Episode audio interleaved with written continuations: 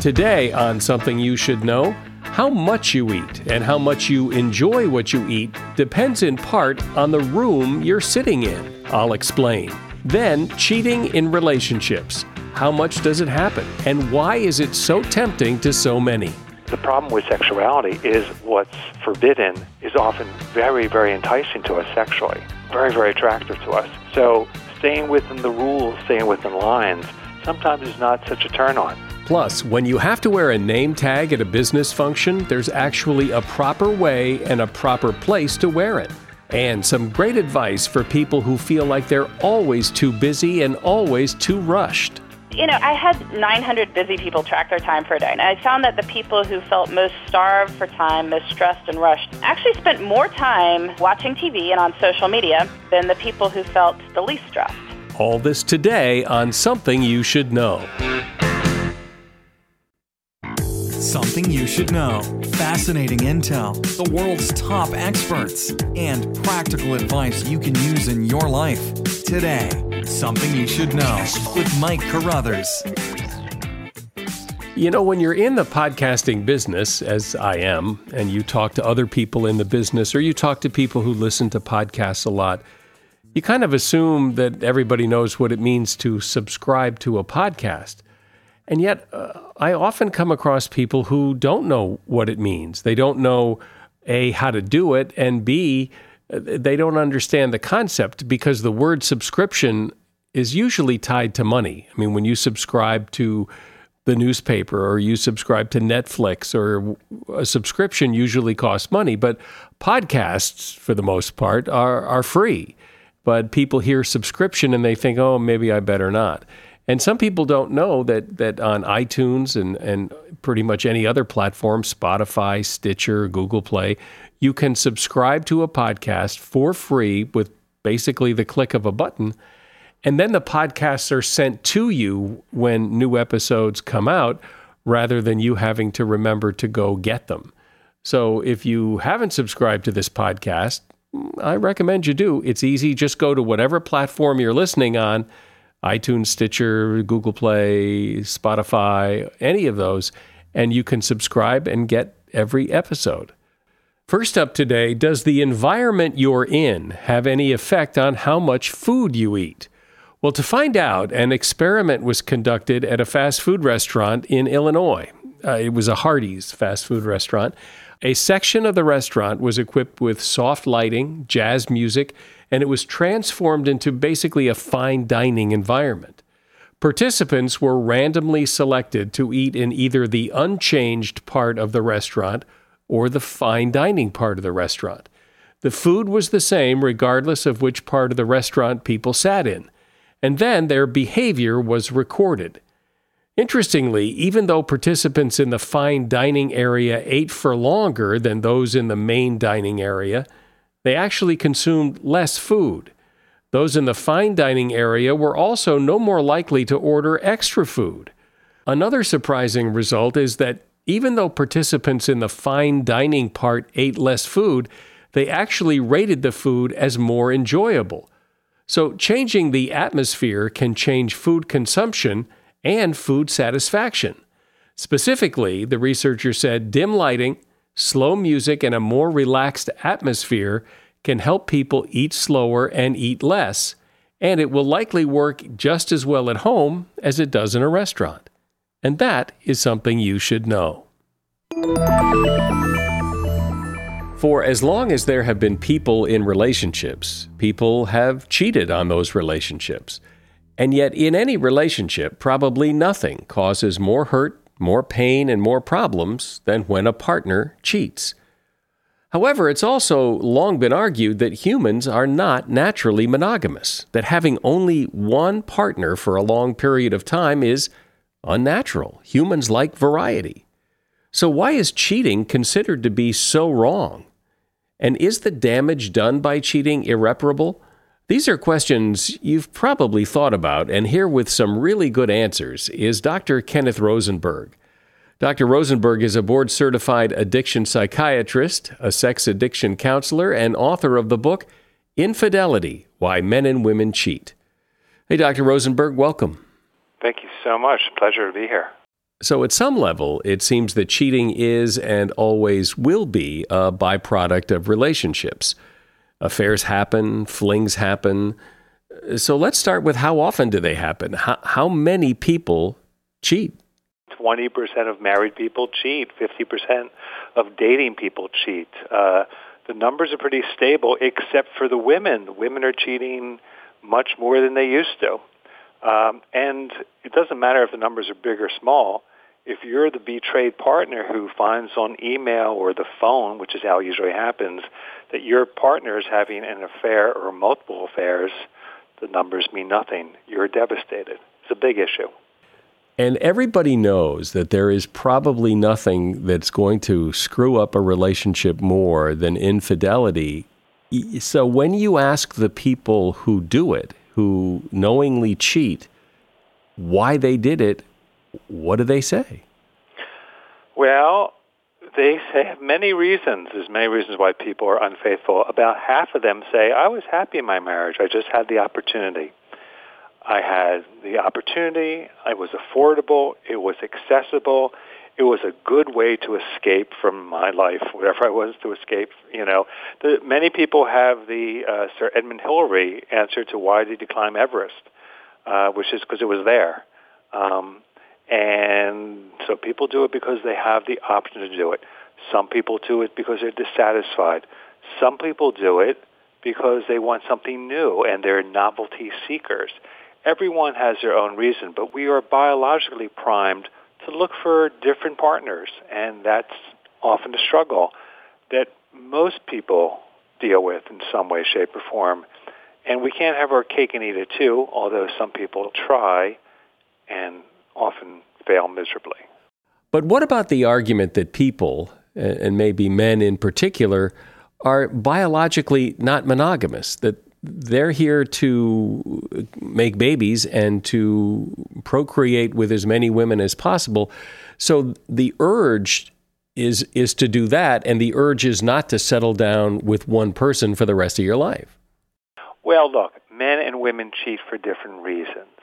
And traditionally speaking, women cheat more for an emotional connection, men cheat more for a sexual fling or connection that's changing. Increasingly, we see, particularly under uh, uh, among people under the age of 35 years old, that men and women are looking to cheat for often the same reasons. But biologically, women are just as prime as men to cheat. In fact, there's a biological model for this.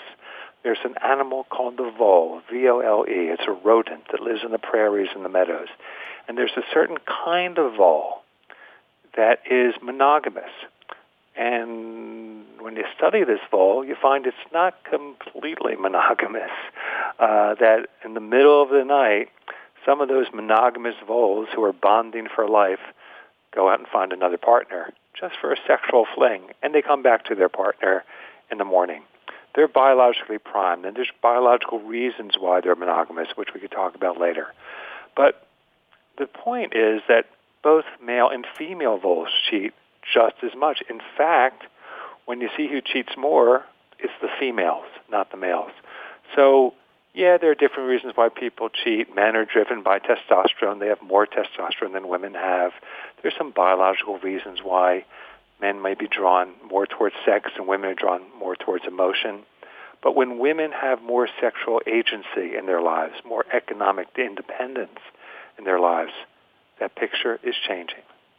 Can we say with any kind of certainty that human beings, or men or women, are more monogamous than the other or are not monogamous at all, and that marriage and, and fidelity is really kind of an artificial uh, restriction that we're putting on people?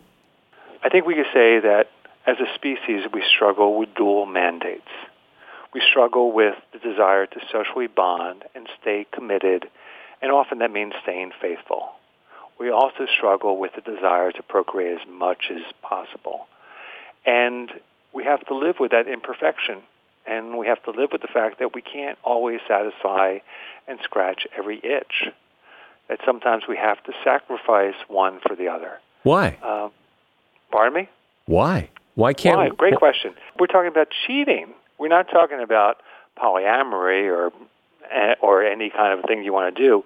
We're talking about saying to your partner, I'm there for you, and not only there uh, uh, socially, for the kids, I'm there for you sexually, and sweetheart, I never want to be with anyone else. I'm yours forever. So you're basically lying to your partner. That's the problem. That's what we're talking about. That's cheating. In polyamorous relationships, you could have three partners. You could agree to have four partners. But then sometimes people want five or six. And the problem with sexuality is what's forbidden is often very, very enticing to us sexually. It's very, very attractive to us. So staying within the rules, staying within lines, sometimes is not such a turn on. We could do whatever we want. We can make up the rules, but the only thing I'm advocating is that you, you be honest about the rules are, or what the rules are, and you keep your word, and you try to live in accordance with your ideals. And that's not so easy. We're talking about cheating, and my guest is psychiatrist Dr. Kenneth Rosenberg. He's the author of the book Infidelity Why Men and Women Cheat. You know, it's amazing to me that over 80% of people, 80% of people think life insurance costs double what it actually costs. Not only that, almost 100% of people think buying life insurance has to be a big pain in the neck.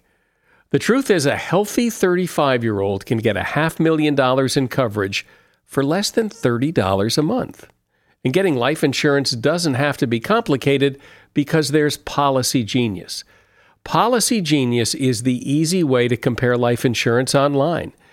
It, in just five minutes, you can compare quotes from the top insurers and find the best policy for you. Five minutes. Policy Genius has helped over 4 million people shop for insurance and placed over $20 billion in coverage. And they don't just make life insurance easy, you can also compare disability insurance, renter's insurance, and health insurance. So if you've been thinking about getting life insurance, and come on, I know you have, you've just been putting it off, go to policygenius.com. It's the easy way to compare the top insurers and find the best policy for you. You'll be saving time, money, and hassle, and it's free. Policy Genius, because comparing life insurance doesn't need to be a big pain in the neck. If you have to hire someone, what's the best way? Referrals? Well, maybe that could work. But just because somebody knows somebody who knows you doesn't necessarily mean they're qualified. Or you could pull out that file of random resumes that came in during the last six months. Maybe there's somebody in there. Maybe. Now, I, if you're hiring, you need Indeed. Indeed is your matching and hiring platform with over 350 million global monthly visitors, according to Indeed data, and a matching engine that helps you find quality candidates fast. As a business owner, I've found that hiring the right people, well, there's just nothing more important. Don't leave it to chance or a referral or a random resume. Use Indeed. In the minute I've been talking to you, 23 hires were made on Indeed, according to Indeed data worldwide. Indeed's matching engine is constantly learning from your preferences. So the more you use Indeed, the better it gets. And listeners of this show will get a $75 sponsored job credit to get your jobs more visibility at indeed.com slash something. Just go to indeed.com slash something right now and support this show by saying you heard about Indeed on something you should know. Indeed.com slash something. Terms and conditions apply. Need to hire? Oh, you need Indeed. A shout out to Claritin for supporting this episode and providing us with samples. You see, for as long as I can remember, I have had to deal with seasonal allergies stuffy nose, watery eyes, the whole deal. And the worst for me is it messes up my sleep. I wake up because I can't breathe right. And during the day, well, you know, if I'm working and I'm all stuffed up, then my voice sounds weird, and this is how I make my living. Luckily, for those of us who live with the symptoms of allergies, we can live Claritin Clear with Claritin D. I use it, and if you struggle with allergies, you should too. Designed for serious allergy sufferers, Claritin D has two powerful ingredients in just one pill that relieve your allergy symptoms and decongest your nose so you can breathe better. I've been using Claritin D for years because, well, it just it takes care of the problem. Ready to live as if you don't have allergies? It's time to live Claritin Clear. Fast and powerful relief is just a quick trip away. Find Claritin D at the pharmacy counter. Ask for Claritin D at your local pharmacy counter. You don't even need a prescription. Go to Claritin.com right now for a discount so you can live Claritin Clear. Use as directed. So, Dr. Rosenberg, question Do open marriages really work? Oh, often they do, of course. All kinds of marriages work. Open marriages definitely can work, but they require more negotiation than monogamous relationships. In a relationship, if a partner cheats, let's say the husband cheats on his wife, because, as you had said earlier, a lot of cheating happens simply because the opportunity presents itself, and it, you know, I did it because it was there. But that that excuse or that explanation doesn't ever really hold much water with the other injured party because they never say, "Oh, well, if that's the only reason you did it, no problem." No, people often feel a great sense of betrayal upon hearing it. Right. And uh, often the the people who experience that betrayal have what I would call betrayal trauma. They feel devastated because you know when you think that it's your life is one way and then you discover it's another way, um, that could be devastating to a lot of people, men and women. And yet the, the, the person who did it did it just because it's there, and and right. that that does seem like you know I I ate the cookie because it was there. It's no big deal. I just there it was, and I was hungry, so I ate it. Yeah. And and yet uh, and but when you eat the cookie, it isn't devastating to your diet, but it's devastating to your marriage. It can really be devastating to the marriage. I mean, you know, every partnership is different. Some people could tolerate your eating a cookie. Some people could tolerate your thinking about a cookie. Some people cannot tolerate your even looking at a cookie. so, you know, every marriage has its own set of rules, and every couple is unique what do you do with those feelings then? If if you feel like you really want to cheat, uh, and, and and yet you don't want to cheat and ruin your marriage, what are you supposed to do with that? There are many solutions. One is to talk about it and have an honest conversation. Um, we've been married for 20 years. Do we still feel the same way we did earlier about fidelity and keeping our marital vows? Can we see other people? What's how are we going to do that? Um, but I I would say that you know life is full of compromises, and there is no perfect solution. And early on in the book, I say if you're looking for five steps to happiness or a surefire you know way to have your cake and eat it too, kind of return this book and just get your money back. it's not because I I'm a psychiatrist. I see people who struggle, and I know that struggle is really part of the human existence.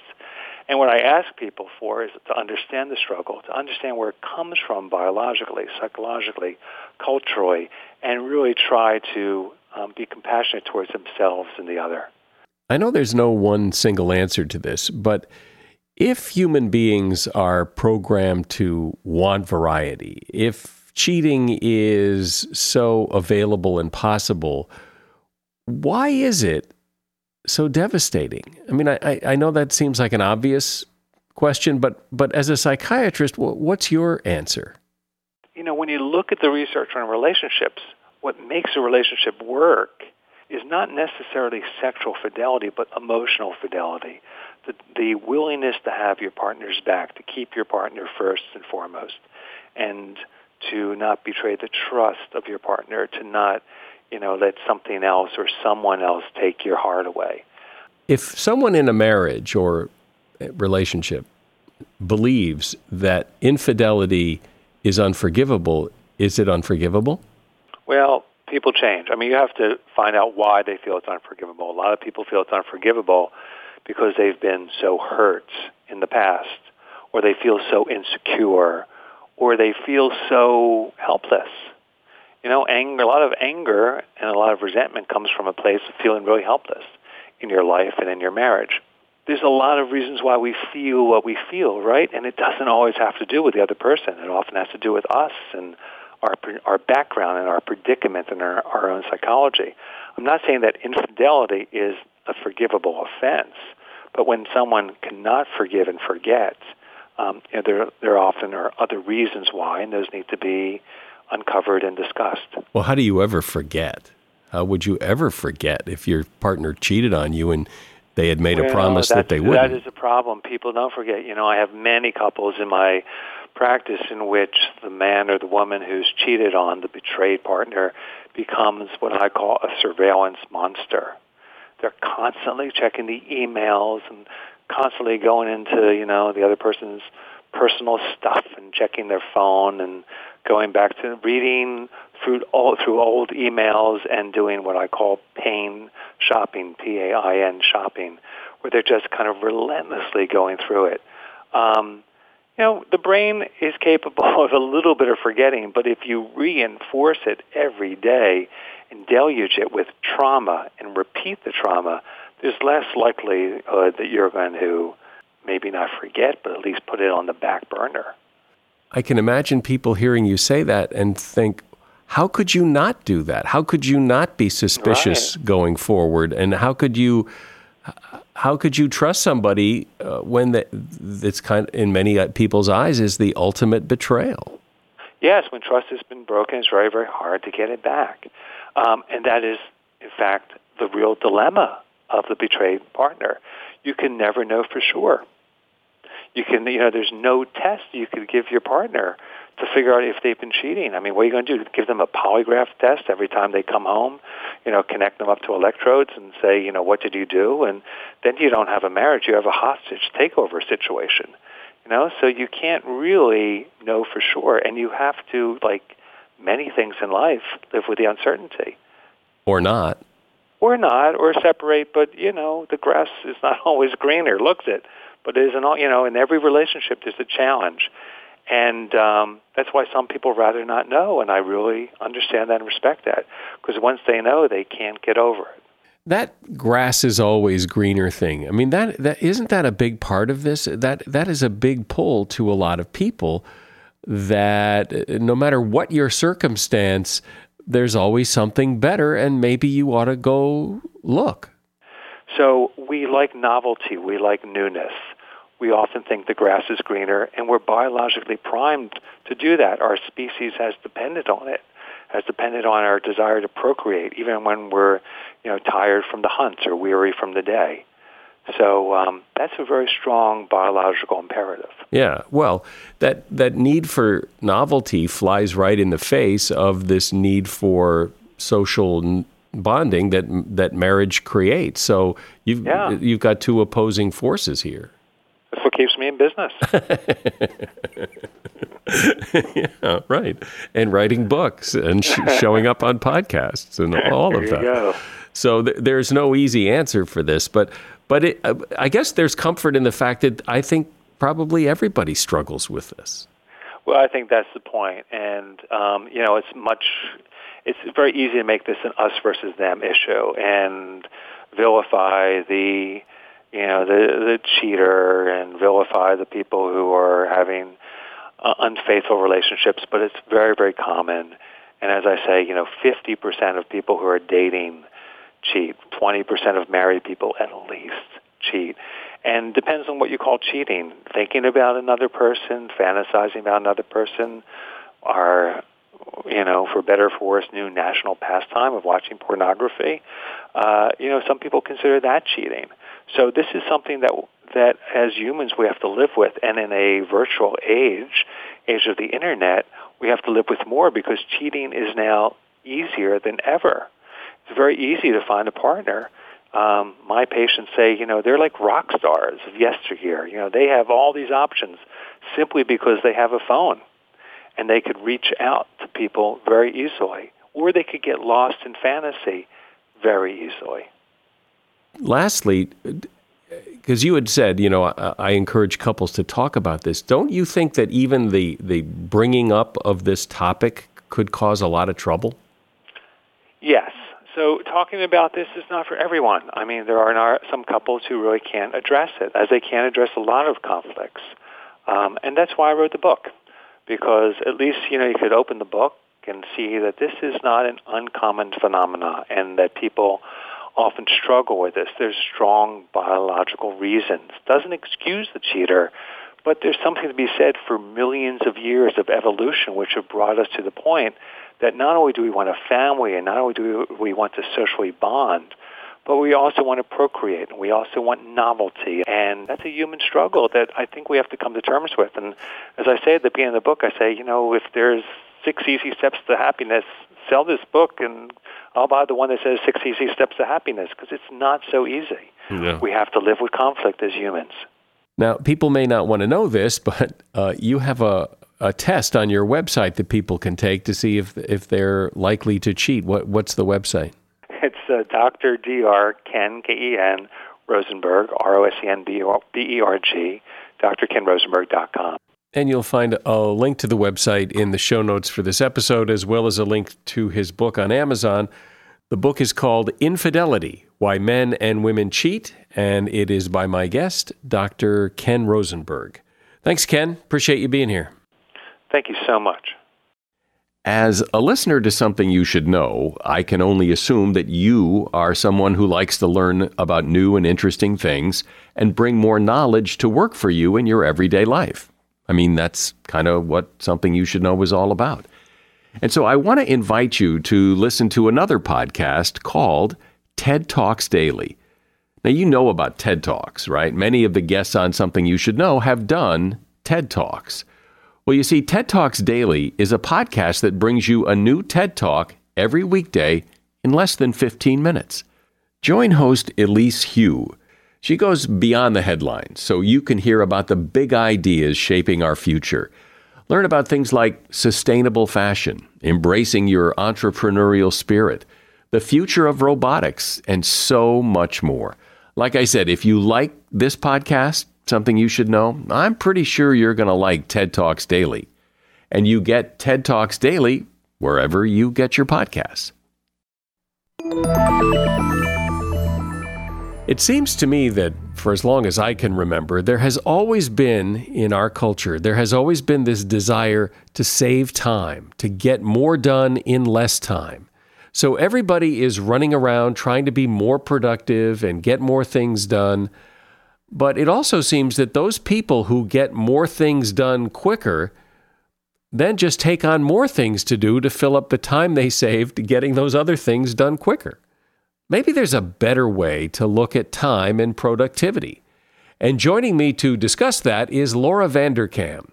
Laura's been looking at this exact topic for a while now. She has a great TED talk called How to Gain Control of Your Free Time.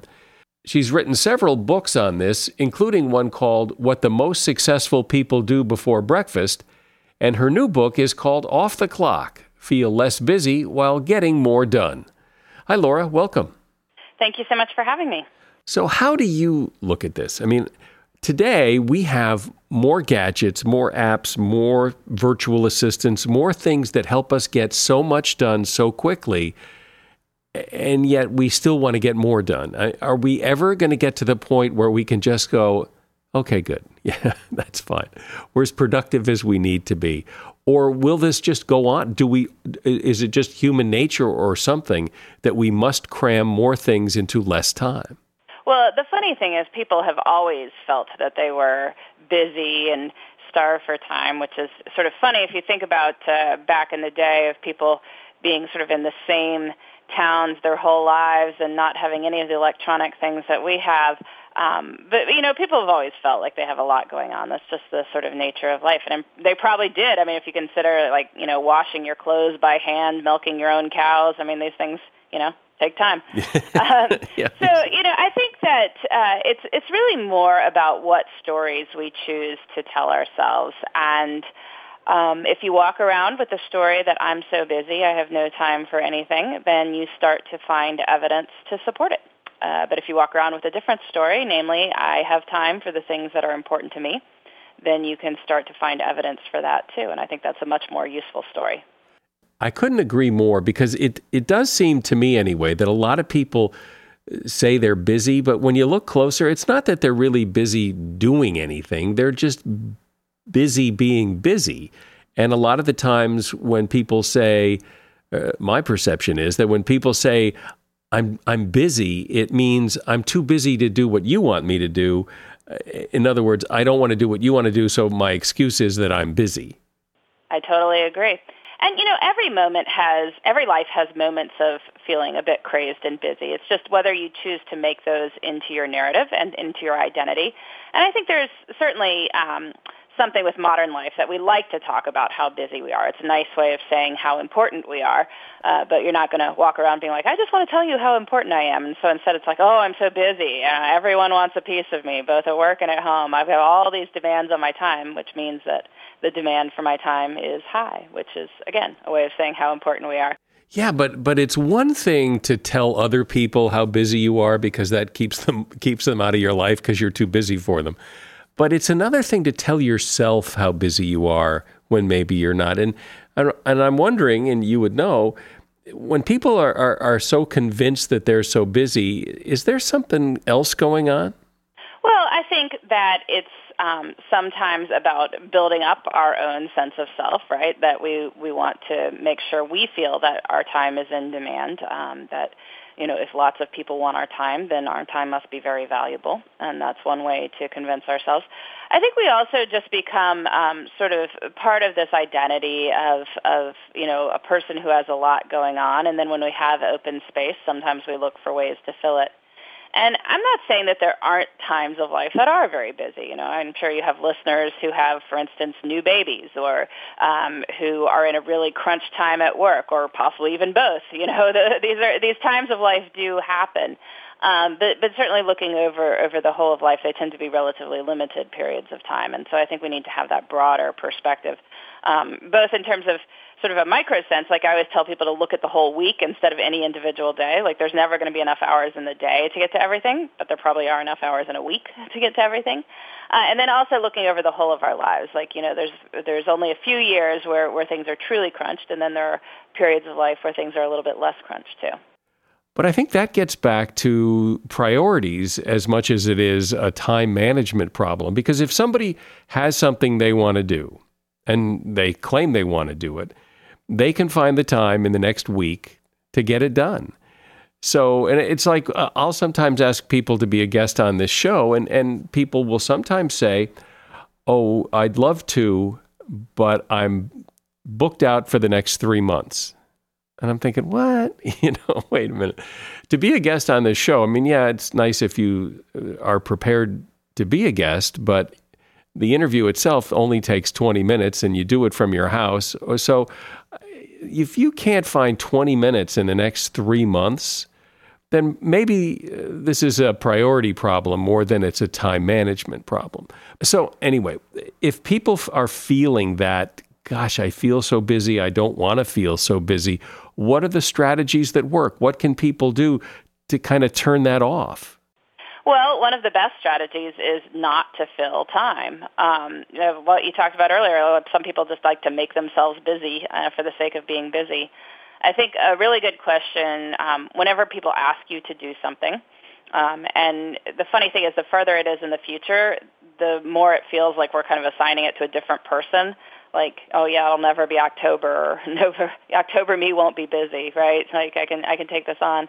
But you know, so in order to actually feel like the real pain of what it will be to have this thing in your schedule, ask yourself if you would do it tomorrow. Uh, and if you would do it tomorrow, then great. Uh, you, you, you know, if you'd move stuff around or cancel things to make this opportunity fit, you'll probably feel the same way later on. But if your answer would be absolutely no, would I, no way would I ever do this tomorrow, that's probably your what your answer should be for the future too. I think another thing you can just do when you're asked to do something is instead of looking like, do I have space on my schedule, first ask if it's the right thing to do. You know, just because you have space on your schedule doesn't mean that you have to say yes to something. Um, and, and one way to think about this is that some awesome opportunity might come up. And if your schedule is absolutely jam-packed, you won't be able to take it on. Whereas if you have open space, then you can sort of invite these opportunities into your life. How do people that do this well look at their time? How do they schedule it? How do they prioritize it? How far in advance do they schedule it? And how do they schedule it? Do they is it you know uh, this ends at twelve o'clock, so this starts at twelve oh one, or is there space in between? I mean, what does it look like when you're when you're doing what you're talking about well? Well, the first thing it looks like is being clear on what you would like to have in your time. Um, because you know there's all these things that are coming to you, questions of like, oh, should I do this, this that people are asking me to do. But you have to start with first, well, what do I think is important for me to be doing? Um, what practical steps could I put into my schedule to take me closer to those goals, and where can I fit those in? And not just professional goals. I mean, I always ask people to make themselves a priority list that has three categories: career, relationships, and self um, because it's pretty hard to make a three category list and then leave one of the categories blank. So that right there can kind of nudge you to think about what is important to you in all these spheres of life and then consider where these things can go on your calendar. So I think that's the first aspect is people are incredibly mindful of their time and whether they are making progress uh, toward their goals. What about though because my experience is that life is messy and you can plan things great but then something happens the car breaks the uh, something happens with your kid in school and you've got to go down for a meeting and you already have a meeting scheduled and you know uh, life gets in the way of your schedule sometimes well that's one reason not to schedule too tightly and to leave open space because the more open space you have the more you can deal with things that are going to come up like the fact that things are going to come up is not surprising you don't necessarily know what those things will be uh, but they fall into that category of, you know, known unknowns. I think that's quoting Donald Rumsfeld there. But uh, these things that are known unknowns, you don't know what they will be, but you know something will come up. That's that's almost a, sh- a sure thing uh, in in the course of a full life. So, for instance, one thing you can do is, you know, if you think about your workday, um, don't schedule eight hours of meetings. If, as much as possible, maybe only commit four hours of activities because that way when stuff comes up, you've got four hours to put it in uh, particularly people who have, you know, kids and stuff comes up with that.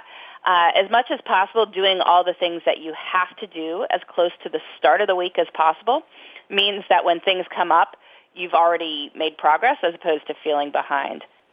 Is there a good strategy, do you think, for how to plan a day? Like, what what do you do better in the morning that maybe you other things could wait till the afternoon? different people um, have different energy peaks at different times. However, most people um, are more focused and disciplined in the morning, and then they start getting a little bit more tired in the afternoon.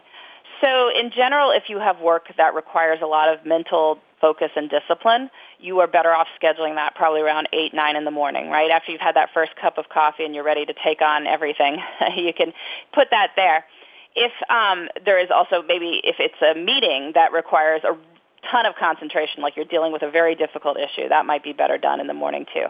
Um, so generally, more uh, focused work in the morning, more give and take type stuff in the afternoon, but always make sure you build in some breaks during the day too, so you can manage your energy. It's my experience, uh, well, it's my experience, but also what I've observed with others is that you're more likely to schedule and plan out, you know, work or, or busy things, uh, school, kids, that kind of thing. But you're less likely to plan, you know, a bike ride or a trip to the beach because, well, that's so frivolous. I know a lot of people don't like the idea of planning their leisure time. Like that sounds just like a contradiction in terms. Right. But but if you're a busy person, like if you've got a lot going on in your life, I mean, your your leisure time is too precious to be totally leisurely about it. Um, and what happens if you don't think about it is that you'll just wind up doing the most effortless things, which tends to be watching television, uh, surfing the web, you know, sort of just puttering around the house. And that can be fine for some of it, but you know, it, it's not terribly rejuvenating to do any of those things. Um, then you have so you have effortless fun, and then you have the category of effortful fun. Uh, effortful fun takes some planning, takes some work. It's stuff like meeting friends for dinner or, you know, organizing a, a picnic with your family.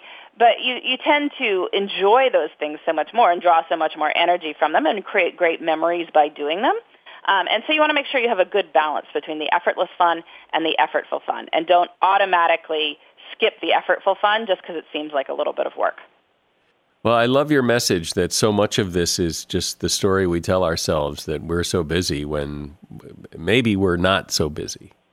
I find, you know, it's about being intentional about your time. It's about not filling time with things that you don't find important.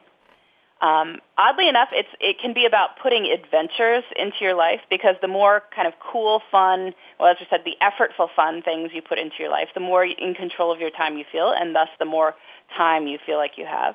And, and finally, it's also about spending time with friends and family. It turns out that people who um, spend a lot of time with the people that they enjoy and are close to um, have a different perception of time than people who don't spend as much time interacting with people in person. So, what do you mean? You know, well, you know, I, I had 900 busy people track their time for a day, and I asked them questions about how they felt about their time. And I found that the people who felt most starved for time, most stressed and rushed, um, actually spent more time uh, watching TV and on social media than the people who felt the least stressed.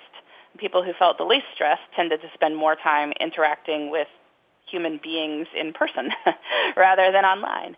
And you know, the internet's wonderful, but it can't do everything for us. It's really those those face-to-face uh, personal interactions, like especially friends and family, uh, that really make us feel like life is good. Uh, make us feel like we have the time for the things we want to do. So the more time we invest in those things, the better off we are. Well, that's really interesting. I'd never thought of that. That and what you said about uh, scheduling intentional fun uh, changes your your feeling about your busyness. That uh, who would have thought? People have this sense sometimes that time is slipping through their fingers. They can't remember where all the time is going. And part of that, when we say, you know, we don't remember where the time went, we don't know where the time goes. It's that we don't remember where the time went because there was nothing memorable about it. And so this idea of putting in effortful fun is what makes these memories. You know, you think about the memories you have in life, it is often things like going to a dinner party with a friend or, you know, a, a special vacation you took or a great concert you went to. Um, or, or even some, you know, professional awards you got, but that took a lot of effort to achieve. I mean, none of these things are effortless, and yet they're so amazing uh, as we look back on them. These are the things that make up our lives. So you want to try to do a few more of those things uh, and, and then maybe a little bit less time of the sort of mindless scrolling around. Well, great. Thanks, Laura. Laura Vanderkam has been my guest. Her book is called Off the Clock Feel Less Busy While Getting More Done, and you'll find a link to her book at Amazon in the show notes. Thanks for spending time with us, Laura. Oh, thank you so much. Okay, Laura. Okay. Bye. Bye. I'm sure you've been to a convention or a meeting or a seminar or you know just at your kid's school at a parents' night. You're often presented with a name badge to wear on your chest so people know who you are. So, where does that name badge go?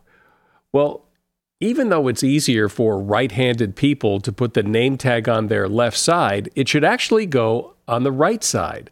And the reason is purely functional. When you're shaking right hand to right hand, the other person has easier eye contact with both you and the name tag if it's on your right side.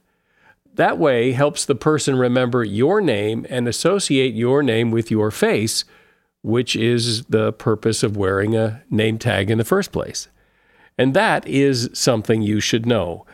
Please remember to subscribe to this podcast. And if you have a moment to leave a rating and review on iTunes, Spotify, Stitcher, wherever you listen to podcasts, a rating and review is always appreciated. I'm Mike Carruthers. Thanks for listening today to Something You Should Know. The Bigger Pockets portfolio of podcasts are worthy of your investment. We're having a real conversation as real real estate investors. New episodes available every day. It's important to buy where it makes money and not necessarily where you want to travel to. Bigger Pockets, On the Market, Rookie Real Estate, or Money Podcast. The purpose of flipping is to create more cash so then you can reinvest into other types of properties. The Bigger Pockets Podcast on YouTube or wherever you listen.